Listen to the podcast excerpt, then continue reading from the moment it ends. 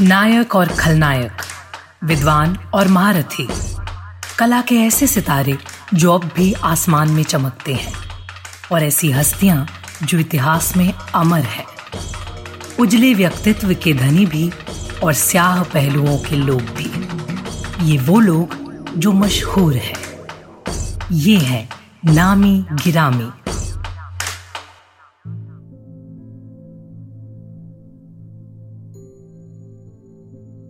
Singapore से मैं अमर सिंह बोल रहा हूँ। रुग रुड़ हूँ, त्रस्त हूँ, लेकिन संतरस्त नहीं। हिम्मत बाकी है, जोश बाकी है, होश भी बाकी है।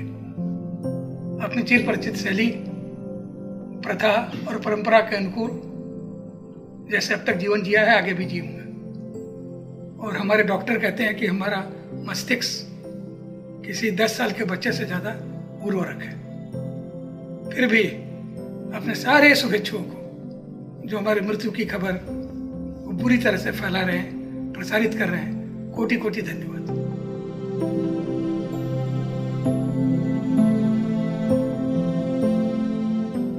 कुछ समय पहले जब अमर सिंह के मृत्यु की अफवाह फैली थी तो उन्होंने खुद इसका खंडन करते हुए अपने ट्विटर हत्थे से वीडियो पोस्ट किया था और लिखा था, टाइगर अभी ज़िंदा है।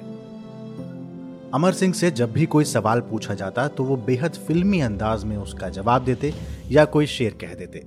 ये उनका अपना अंदाज था, अपना तेवर था। नमस्कार, आज तक रेडियो सुन रहे हैं आप। मैं हूँ अंजुम शर्मा। नामी गिरामी में आज बात, भारतीय राजनीति में पावरफुल नेटवर्कर की इमेज रखने वाले नेता अमर सिंह की। हम वो ने लोग नहीं है जी, जो उद्योगकारों के बागल में खड़े रहने से डरते हैं। वरना कुछ लोगों को आपने देखा होगा, उनकी एक फ़ोटो आप नहीं निकाल सकते किसी उद्योगपति के साथ। लेकिन एक देश का उद्योगपति ऐसा नहीं हो, जिन्होंने उनके घरों में जाकर के साष्टांग दंडवत न किए हो। ये अमर सिंह यहाँ बैठे, उनके पास सारा हिस्ट्री निकाल देंगे।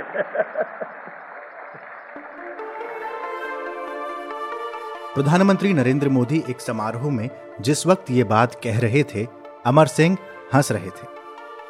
अमर सिंह समेत तमाम बड़ी हस्तियाँ ये जानती थीं कि अमर सिंह अगर बोले तो हिस्ट्री शीट खुल जाएगी। खुद अमर सिंह ने इसके बाद कहा था, खामोश लबों के पीछे बहुतों की आबरू बची हुई है। उन्होंने कई बार ये बात दोहराई कि उनके पास ऐसी सीडी और रिकॉर्डिंग्स हैं, जो चला दी गई तो देश में भूचाल आ सकता है। देश में भूचाल इसलिए कि अमर सिंह का संबंध केवल राजनीति तक सीमित नहीं था। वो जिस जोड़ तोड़ के लिए जाने जाते थे, उसके तार राजनीति से लेकर उद्योगपति घरानों और बॉलीवुड तक फैले हुए थे। इंडिया टुडे ग्रुप के पत्रकार कबूल अहमद ने अमर सिंह के साथ कई दौरे किए हैं। वो याद करते हैं। ये कि नहीं, किसी राजनीतिक आंदोलन से आए थे नहीं किसी विचारधारा से। आप किसी राजनीतिक आंदोलन और विचारधारा से नहीं आते हैं तो आपकी जमीनी पकड़ कोई होती नहीं है। आपका डायरेक्ट जनता से कोई संबंध नहीं होता, क्योंकि आपका जो संबंध है वो कारपोरेट से इंडस्ट्री से ग्लैमर से, आपकी फिल्मी हस्तियों से और उसके लिए आप मशहूर थे। आप अपने घरों में मेजबानी करते थे बड़ी बड़ी दावतें करते थे, उसमें बड़ी बड़ी हस्तियाँ आती थी। जनता के इमेज में अमर सिंह की एक एकत्र कर्मी राजनीति, जिसको हिंदी में कहा जाता है कि लाइजनर की भूमिका हुआ करती थी। इसीलिए लाइजनर के तौर पर होने का खामियाजा यह था कि अमर सिंह ने अपनी पार्टी बनाई तो उनके साथ उनका समाज भी नहीं खड़ा हुआ। खुल के वो बातों को दम से कहा करते थे कि मैं लाइजनर हूँ, राजनीति। का और कभी ये राजनेता के तौर पे इनकी इमेज भी नहीं थी, आप ही जान लीजिए समाजवादी पार्टी में, या कहीं भी। आपको याद होगा कि 2008 के आसपास में जब ये वाला प्रकरण हुआ था, परमाणु जो है, इन्होंने जो जिस तरह से राजनीति में खुलेआम खेल खेला था, और उसमें जिस तरह से दूसरी पार्टियों के लोगों सांसदों को साथ देने का जिस समय अमर सिंह समाजवादी पार्टी से जुड़े थे तो समाजवादी पार्टी वैसी ग्लैमराइज्ड पार्टी नहीं थी, जैसी धीरे धीरे होती चली गई। कहा जाता है, ये चमक धमक अमर सिंह की ही देन थी। धीरे धीरे उनका कद पार्टी में इतना बड़ा हो गया था कि वो जिस पर हाथ रख दें, उसे मुलायम सिंह का ही निर्णय माना जाता। उनकी हैसियत का अंदाज़ा इस बात से लगाया जा सकता है कि उनके चलते आज़म खान बेनी प्रसाद वर्मा जैसे मुलायम के नजदीकी नेताओं ने नाराज़ होकर पार्टी छोड़ दी थी। वो अमर सिंह ही थे जिन्होंने जया प्रदा और जया बच्चन को राज्यसभा तक पहुँचाया था। वो अमर सिंह ही थे जिन्होंने अमिताभ बच्चन के मुश्किल समय में मदद की थी। वो अमर सिंह ही थे जो उत्तर प्रदेश में बड़े बड़े उद्योगपतियों को एक मंच पर लाने के लिए प्रयास करते दिख रहे थे। और वो अमर सिंह ही थे जो तमाम नामुमकिन लगने वाले कामों को मुमकिन बना सकते थे। लेकिन अमर सिंह के बारे में ख्याल था कि उनकी जिससे जितनी नजदीकी होती थी, दूरी भी उतनी ही होना तय थी। चाहे समाजवादी पार्टी से हो, बच्चन परिवार से हो, या किसी उद्योगपति से। कुछ साल पहले जब वो आज तक के थर्ड डिग्री कार्यक्रम में आए थे तो संबंधों के सवाल पर उन्होंने कुछ यूँ जवाब दिया था। पूरा देश जानता है कि अमिताभ बच्चन से मैंने क्या लिया। पूरा देश जानता है कि समाजवादी पार्टी से, को मैंने छोड़ा या वहाँ से मुझे निकाला गया? अगर मैं छोड़ू, है यही प्यार की आबरू, मैं वफा करूँ, वो जफा करें। जो वफा भी काम ना आ सके तो कोई बताए हम क्या करें? दरअसल अमर सिंह भारतीय राजनीति में एक मीडिएटर की तरह रहे। उनके प्रतिद्वंदी हिंदी में जिस शब्द का इस्तेमाल उनके लिए करते थे, उससे मैं बचना चाहता हूँ। लेकिन उनके लिए राजनीति के पाले बदलना या बदलवाना कोई मुश्किल काम नहीं था। इसके लिए वो साम दाम दंड भेद सब अपनाते थे और गलती करके कह भी देते थे कि अक्ल ठोकर खाने के बाद ही आती है। कुछ लोग स्वांता सुखा ठीक हो जाते हैं सुधर जाते हैं। कुछ लोग ठोकर खा के सुधरते हैं। हम ठोकर खा करके सुधरने वालों की श्रेणी में आपको कोई आपत्ति है? यूपीए की सरकार बनाने में रोड़ा अटकाने से लेकर साल 2008 में यूपीए सरकार बचाने तक अमर सिंह की भूमिका हर जगह मौजूद रही। संसद में नोटों की गड्डी लहराने के मामले में उन्हें तिहाड़ जेल तक जाना पड़ा और उसी दौरान वो कथित टेप भी सामने आए, जिसमें एक बॉलीवुड अभिनेत्री के बारे में अमर सिंह के व्यक्तित्व का पहलू उजागर हुआ। लेकिन बावजूद इन सब के अपनी नेटवर्किंग पावर की वजह से उनकी ज़रूरत कभी कम नहीं हुई। सब अमर सिंह का और अमर सिंह ज़रूरत के हिसाब से सबका बखूबी इस्तेमाल करना जानते थे।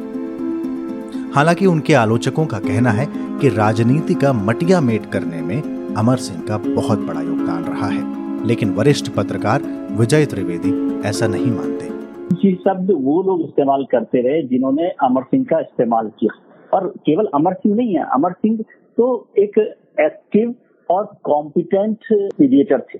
हिंदुस्तान की राजनीति में आज भी बहुत सारे मीडिएटर्स हैं, लेकिन वो किसी एक पार्टी के साथ हैं, कुछ खास नेताओं के साथ हैं, कुछ काम कर सकते हैं। अमर सिंह ऐसे मीडिएटर थे, ऐसे नेटवर्किंग किंग थे, जो सबके साथ रहते थे। और आप राजनीतिक मटिया में करने की बात करते हैं, मुलायम सिंह को किसी ने कहा था कि अमर सिंह के साथ जाएँ? उन्होंने आज़म खान और बेनी प्रसाद वर्मा जैसे लोगों को छोड़ दिया, या हरकिशन सिंह सुरजीत जैसे जिन्हें बहुत असल में राजनीति के चाणक्य माना जाता उन्हें अमर सिंह का बहुत ताक मिला है। देवगौड़ा के वक्त अमर सिंह बहुत पावरफुल रहे। तो मटिया मैट कहना उनको एक नेगेटिव इमेज में ले जाना का एक शब्द तो हो सकता है और आज वो नहीं है तो आप कुछ भी कह सकते हैं, लेकिन क्या वो अकेले जिम्मेदार हैं? जब काम हो तब आप अमर सिंह को याद कर लें। आप अपनी सरकार बनाने के लिए, आप अपनी पार्टी को मज़बूत करने के लिए, या सैफई के महोत्सव में बॉलीवुड के स्टार्स को ले जाना, आप कहेंगे कि अमर सिंह ने मटियामित किया है। जब संघ की एक संस्था को उन्होंने अपने पिता की एक बड़ी ज़मीन दान दे दी तो क्या वो भी उन्होंने राजनीति को मटियामित करने में इसमें मदद की? तो अमर सिंह पर आप आलोचना बड़ी कर सकते हो और मैं उनका सपोर्टर नहीं रहा क्योंकि मेरी और उनकी बहुत मुलाकात के बाद भी उनसे नाराज़गी बनी रही। अमर सिंह को अलग अलग भूमिकाओं या पार्टी के बावजूद, जो पहचान समाजवादी पार्टी से मिली और जो योगदान उनका सपा में रहा, वो हमेशा उनके साथ जुड़ा रहेगा। ये सच है कि अमर सिंह की छवि उन अनुकरणीय नेताओं की तरह कभी नहीं रही, जो कई पीढ़ियों के आदर्श रहे हैं। लेकिन ये भी सच है कि अमर सिंह ने अपनी तरह की एक नई राजनीति की शुरुआत की, जहाँ सब उनके मित्र थे और सब उनके मित्र नहीं भी थे। लोग कहते हैं कि वो बिना ग्लैमर, बिना मीडिया में सुर्खियाँ बटोरे नहीं रह सकते थे, और इसकी एक वजह उनका इन क्षेत्रों से गहरा संबंध भी था। अमर सिंह की राजनीति से, उनके तरीकों से बहुत से लोगों को एतराज़ हो सकता है, लेकिन उन्हें नजरअंदाज किए बिना कोई नहीं रह सकता था। और यही अमर सिंह का अमर अंदाज भी था। सहज सीधी राह पे चलना। देख के उलझन बच के निकलना। कोई चाहे माने या ना माने बहुत मुश्किल गिर के संभलना। आपको हमारा ये अंक कैसा लगा? आप अपना फीडबैक हमें ईमेल कर सकते हैं। हमारा ईमेल पता है रेडियो एट आज तक डॉट कॉम आज की प्रस्तुति में साउंड और मिक्सिंग पर योगदान दे रहे थे सचिन। अगली प्रस्तुति के साथ फिर से हाजिर होंगे। तब तक के लिए मुझे यानी अंजुम शर्मा को दीजिए इजाज़त। नमस्कार।